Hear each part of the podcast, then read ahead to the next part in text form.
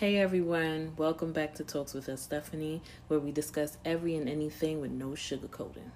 So, I wanted to introduce myself. My name is Stephanie, and I decided to create this podcast with a little push of my friend, sister, um, because I felt like it was time. Keep in mind, last year I already had a list of what I wanted to speak about, the name of the podcast, and as of today, what I had written down is not what I'm working on today. So, with that being said, uh, Talks with Stephanie will be any topic, every topic. There's no sugarcoating.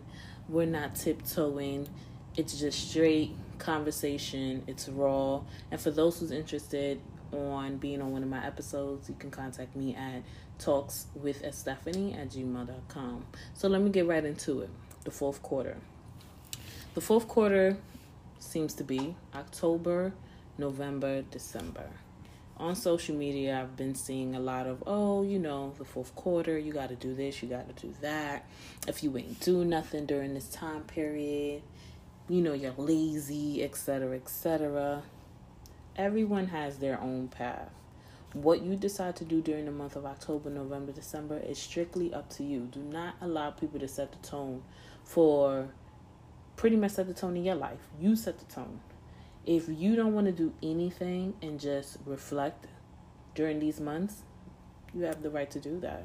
If you want to switch career paths, obtain a certificate, um, move to a new location, um, begin a spiritual journey, a mental health journey, you know, meaning I need to go see a therapist let me take the first step in actually looking for one. Or let me take the first step in actually asking one of my friends or my colleagues if they know anything or anyone in regards to one on one therapy or group therapy. I mean, it's time that we normalize how we feel rather than just holding it in. It's not cool. You shouldn't feel like you have to hold in your feelings. You should feel comfortable in expressing yourself and pretty much being you. Don't sit here and try to be somebody else. Those who know you will continue to fuck with you, will continue to deal with you. Those who don't like you or just don't like this new chapter in your life, those it'll be seen by their actions. It'll be seen by how they treat you. So definitely keep that in mind.